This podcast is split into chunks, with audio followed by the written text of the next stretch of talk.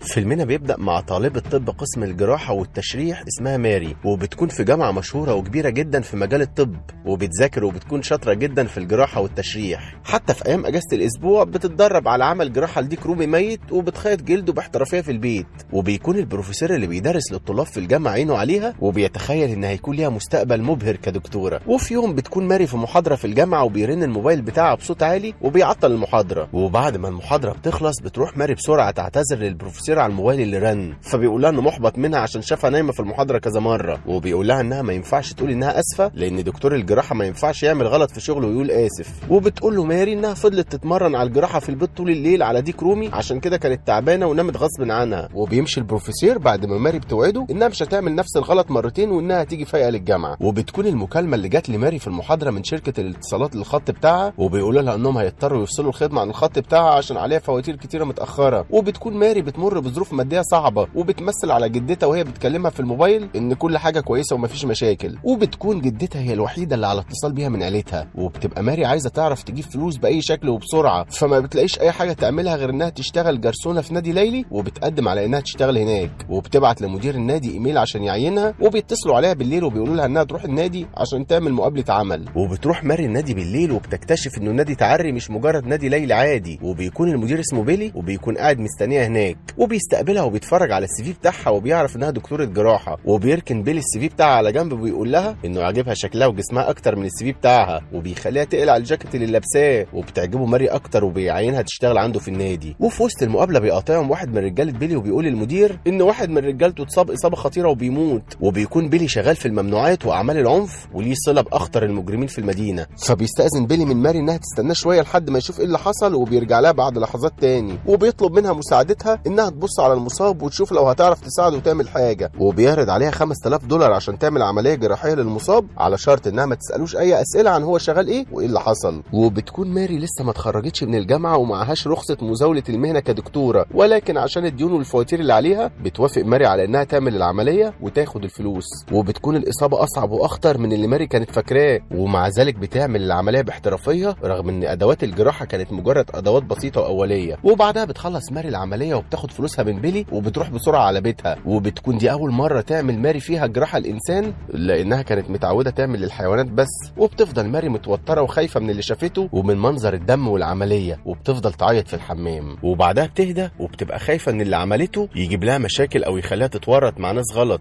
فبتجيب مضرب البيسبول اللي في البيت وبتخليه معاها وبتقفل الأبواب كويس عشان محدش يقتحم بيتها. وبيغلبها النوم فبتنام والمضرب في إيدها وبتصحى تاني يوم وبتجيلها مكالمة تليفون من واحدة غريبة بالنسبة لها بتقول لماري يا دكتورة. فبتعرف إن الست دي من النادي فبتقفل المكالمة بسرعة وما بترضاش إنها ترد عليها تاني. وبعدها بيتصل عليها مدير المطعم اللي ماري شغالة فيه ورديات قصيرة لأيام معينة في الأسبوع وبيكون المطعم ده بيدخل لها دخل قليل بس هو ده المتاح ليها. وبيقول لها مدير المطعم إن المطعم بتاعه اتقفل بسبب مشاكل مادية ومش عارف يدفع إيجار المطعم. وده بيبقى معناه إن ماري مش هيكون لها أي دخل وحياتها هتكون أصعب من اللي هي فيه. بس برضه بتفضل متفائلة وبتفضل تتمرن على تخييط جلد الديك الرومي في البيت وبتحسن من مهاراتها. وهي بتتمرن بيرن عليها جرس الباب بتاع البيت وبتعرف إنها عاملة التوصيل. فبتقول لها ماري على الرمز اللي تعرف تفتح بيه باب العمارة وبتطلب منها تطلع البيت وبتفتح ماري القفل اللي على الباب. وبتكون ماري لابسة المريالة وبتاخد بالها في المراية إن عليها دم من الديك رومي اللي كانت بتتمرن عليه. فبتروح للمطبخ وبتقلعه ولكن بتاخد بالها إن في حد دخل البيت. فبتروح ماري للباب وبتلاقيه مفتوح ومعاه مضرب البيسبول وفجأة بتلف وراها وبتبقى لسه هتضرب اللي شافته بالمضرب.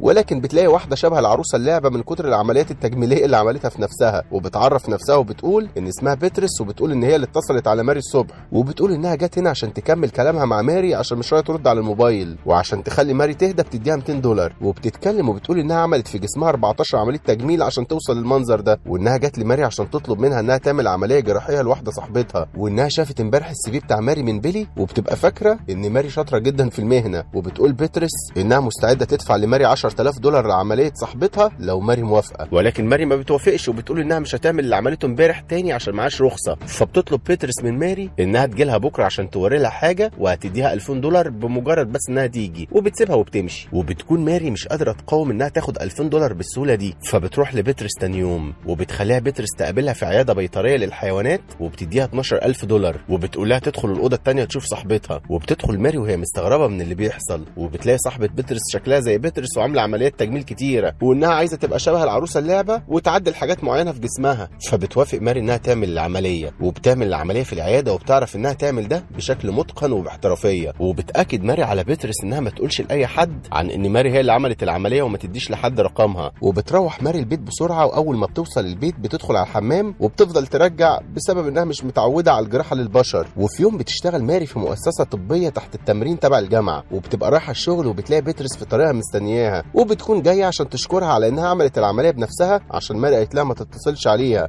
وبتديها هدية وبتودعها وبتوصل ماري للمؤسسة عشان تشتغل وفي آخر اليوم بيدعوها الدكتور المدرب على حفلة عاملها في بيته وإنه محضر لها مفاجأة. وده عشان ماري كانت مفكرة إنه بيكرهها وبتروح ماري الحفلة وبتبقى لابسة فستان أخضر لافت للأنظار. وبيكون الفستان ده هو الهدية اللي بيترس اديته لها. وبيشوفها البروفيسور هناك وبيطلع إن هو كمان مدعو للحفلة. وبيتكلم معاها بطريقة ودية أول مرة ماري تشوفها منه. وهما بيتكلموا بيعزم عليها المدرس بمشروب وبتشربه ماري على طول وأول لما بتاخده بتحس بإنها دايخة وبتبدأ تفقد الوعي. وبياخدها البروفيسور وهي دايخة وبيدخلها أوضة في البيت وبيغتصبها وبيصور اللي بيعمله بالكاميرا. وبتصحى ماري وبتفوق من اللي كانت فيه وبتلاقي نفسها على السرير والبروفيسور نايم جنبها. فبتتصدم وبتجري بسرعة على البيت. وأول لما بتوصل بتبص على الكتب الطبية اللي على المكتب وبترميهم وبتقرر إنها ترجع للنادي. وده بسبب صدمتها من اللي البروفيسور عمله وهو دكتور في منصب زي ده. وبعد أيام بتسيب ماري شغلها في المؤسسة الطبية وبتروح لبيلي وبتديله فلوس عشان يخطف البروفيسور وبعد لما بيخطفوا بتقرر ماري إنها هتعمل تعديلات في جسمه عشان تنتقم من اللي عمله فيها. وبيكون البروفيسور مربوط ومتكتف في سرير عمليات وعمال بيترعش من الخوف من اللي هيحصل له. وبتتمرن ماري على الجراحة عليه. وبتعرف تتعلم إزاي تقسم لسانه وبتحشي أسنانه وكل ده من غير مخدر. وبتفضل تتمرن على تعذيبه 14 ساعة ورا بعض. وبفضل كل ده بتكون ماري محترفة جدا في الجراحة. وبيتعرف عنها إنها دكتورة تجميل شاطرة بس في العالم الأسود اللا قانوني وده عشان هي مش معاها رخصة مزاولة المهنة وما ينفعش إنها تفتح عيادة تجميل. وبتعين بيلي ورجالته إنهم يستقبلوا الزباين ويتعاملوا معاهم وده عشان ماري ما تكونش هي الواجهة وعشان ما يتقبضش عليها في يوم من الأيام. وفي يوم بيوصل لها شرطي محقق واللي بيكون متعين للتحقيق في اختفاء البروفيسور وبيكون وصلت له معلومات عن البروفيسور وإنه ممكن يكون بيتعذب ومخطوف. وبيقول لماري إنه عنده قائمه بأسامي ناس ممكن يكونوا عايزين يأذوه وتحت الاشتباه. فبتمثل إنها أول مرة تعرف الكلام ده وبتقول إن البروفيسور كان صارم معاها في التعامل وإن الناس ممكن يفتكروا إن العلاقة بينها وبينه ما تكونش كويسة. ولكن مفيش سبب يخليها إنها تكرهه وممكن تأذيه. وبيديها المحقق بطاقته اللي فيها رقمه وبيقول لها إنها تكلمه لو عرفت أي حاجة عن القضية. وبتاخد ماري البطاقة وما بتاخدش كلام المحقق بجدية. وبالليل بتروح ماري النادي عشان تقابل بيلي وبيترس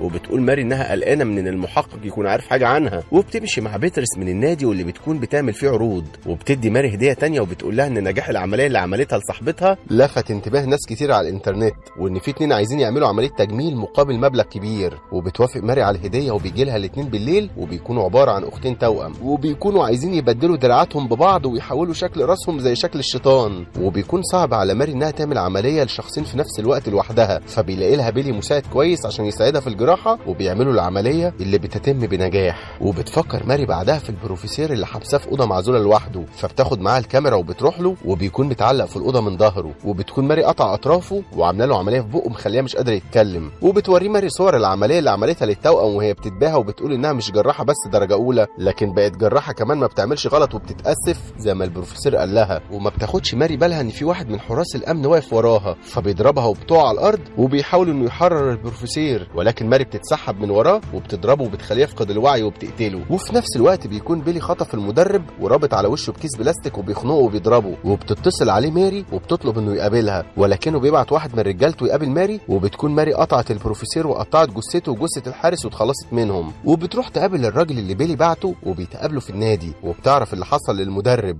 وبيقول لها إنه شايفها متضايقة من حاجة فعشان يخليها تطلع من الزعل اللي هي فيه بيحكي لها حكاية حصلت له. وهي إن واحد اقتحم بيت أمه وضربها جامد وخلى أمه تتصاب إصابة خطيرة. وكمان رمى الموبايل بتاعها عشان ما تعرفش تتصل على حد وتطلب النجدة. والناس لقوا أمه بعد ثلاث أيام وفضلت في المستشفى أربع شهور. وبيقول لماري إنه لو كان عارف ماري ساعتها كان بعت المقتحم ليها وخلاها تفضل تعذبه هو كمان عشان ينتقم منه. وبيقول لها كمان إنها ما تقللش من اللي بتعمله وإن قيمته كبيرة وإنها تتأكد إن اللي بتعذبهم دول يستحقوا العقاب فعلا عشان ما تحسش بالذنب وبتقتنع ماري بكلامه وبتفكر بشكل هادي وبيكون نفسيتها أحسن. وفي تاني يوم الصبح بتروح ماري للأختين التوأم الأوضة اللي بيرتاحوا فيها من العملية وبيدوها مبلغ كبير وبيروحوا وبتزيد شهرة ماري أكتر بكتير في العالم الأسود بسبب عملية الأختين وبيروح لها ناس كتيرة بعدها عشان تعمل لهم عمليات تجميلية صعبة بفلوس كتير. وفي يوم بيكون عندها زبون وبيتصل عليها المحقق وبيقول لها إنه جاي لها في الطريق. فبتمشي ماري الزبون بسرعة وبتنظف أوضة العمليات السرية وبتقفل الباب عليها وبيوصل المحقق لبيت ماري وبتكون فاكرة انه شاكك فيها وبتقدم له كوباية مية عشان يشرب